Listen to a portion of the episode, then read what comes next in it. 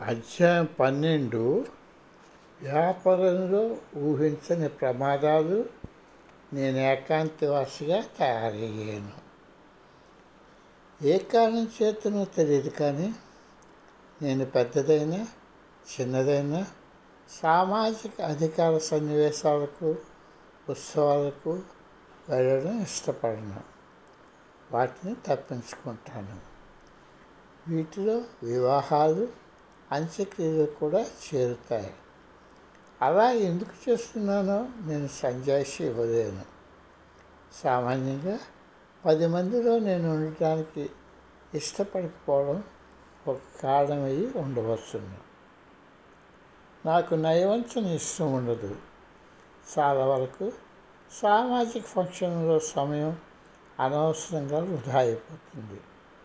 అప్పుడప్పుడు నాకు సెమినార్లు కాన్ఫరెన్స్లో మాట్లాడమని ఆహ్వానాలు వస్తుంటాయి.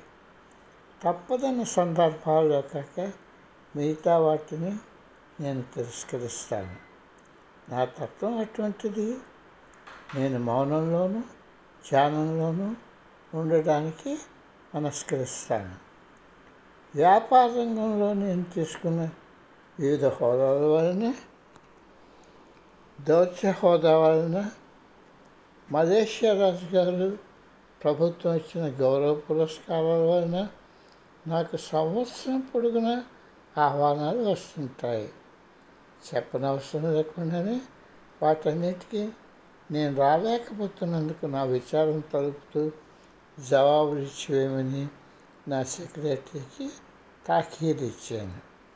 దీనివలన నేను సమాజంలో కలుపుకోతనంతో ఉండటం లేదని నిందలు వస్తుండేవి వ్యాపార రంగం నుండి ఇలా చేయడం ఆ వ్యక్తికి సహాయకారి కాదు. వాటిని తిరస్కరించడానికి కొందరు పదార్థాలు అన్వయించేవారు. దీనికి అహంభావం ఎక్కువ గొప్పతనం పెద్దతనం ప్రదర్శిస్తున్నాడని వ్యాఖ్యానించారు. ఇది ఒక చిన్నపాటి పిచ్చి అని నేను వ్యాఖ్యానిస్తాను. ప్రపంచంలో జీవిస్తూ దానికి అతీతంగా ఉండమని మా గురుదేవుడు నాకు ఇచ్చిన ఆదేశాన్ని మట్టుకే నేను పాటిస్తున్నాను. ఇది ఆశ్చర్యం కాదు కానీ పంటించే పాటించేవారు బహు అరుదు. ఏకాంతవాసం ఎంచుకోవడం తప్పు కాదు. అది వ్యక్తిగత విషయం. నేను పంతొమ్మిది వందల తొంభై సంవత్సరంలో మా గురువు గారిని కలిసిన మొదలు నా పరిత్యాగ పదం ప్రారంభం అయ్యింది.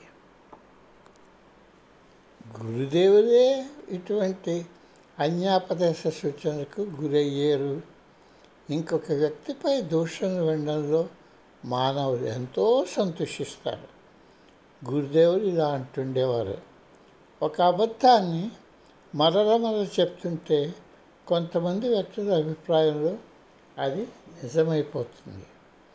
నీ చుట్టుపక్కల ఉన్న మనుషులు నిన్ను పలకరించి నువ్వు జబ్బుగా కనిపిస్తున్నావు నీకు చెప్తే నువ్వు నిజంగా జబ్బు పడిపోతావు.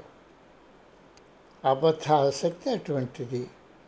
అన్ని ఆయుధాల్లో మహాశక్తివంతమైన ఆయుధం ఆయుధం నాలుక అని నేను ఒకసారి చదివాను. అది ఎంతో గొప్పవారిని కూడా నిరుపయోగం చేయగలదు. మానవ జాతి దీన్ని నేర్చుకోగలిగింది.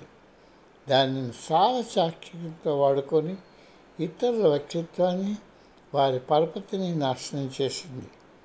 నేను కూడా చాలాసార్లు దీనిలో ఇరుక్కొని పోయాను. కొంతమంది ఈ ఆయుధాన్ని తమ అసూయ ఈర్ష ఇంకేతర కారణాలతో వాడతారు. నువ్వు ఆధ్యాత్మిక పరంగా ఉన్నవాడు అయితే ఈ తప్పుడు నిందలను నువ్వు పట్టించుకోవు. దైవం నిన్ను సంరక్షిస్తుందన్న భావంలో నువ్వు ఉంటావు. ఏమిటి తప్పుడు సమాచారం? నాకు వాళ్ళు కష్టాలు పాలు అని కూడా నువ్వు అనడానికి వీలు లేదు ఇస్లాం మతంలో ఫిట్నాప్ లేక తప్పుడు ఆనందారోపణ పాపకార్యం చేయడం కానీ పాపం అప్పుడే చేసిన దానికన్నా కూడా తీవ్రమైనదని చెప్తుంది.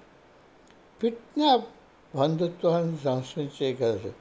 కుటుంబాలను విచ్ఛిన్నం చేయగలదు. వ్యక్తి యొక్క శ్రేయస్సు ధ్వంసం చేయవచ్చు. అమాయకునికి మనస్తాపం కలుగు చేయవచ్చును. ఆధ్యాత్మిక గురువుగా గురుదేవుడు ఉదార స్వభావంతో ధ్వంసం చేయలేని శైలిలోనికి జారుకున్నారు. ఆయనకు చెట్టు పేరు తేవడానికి కొంతమంది కలిసికట్టుగా ఎన్నో ప్రయత్నాలు చేశారు. గురుదేవుడు వాటన్నిటిని తోసిరాజని తన దృష్టినంతా మెడికల్ కాలేజీ స్థాపనలో కేంద్రీకరించాడు.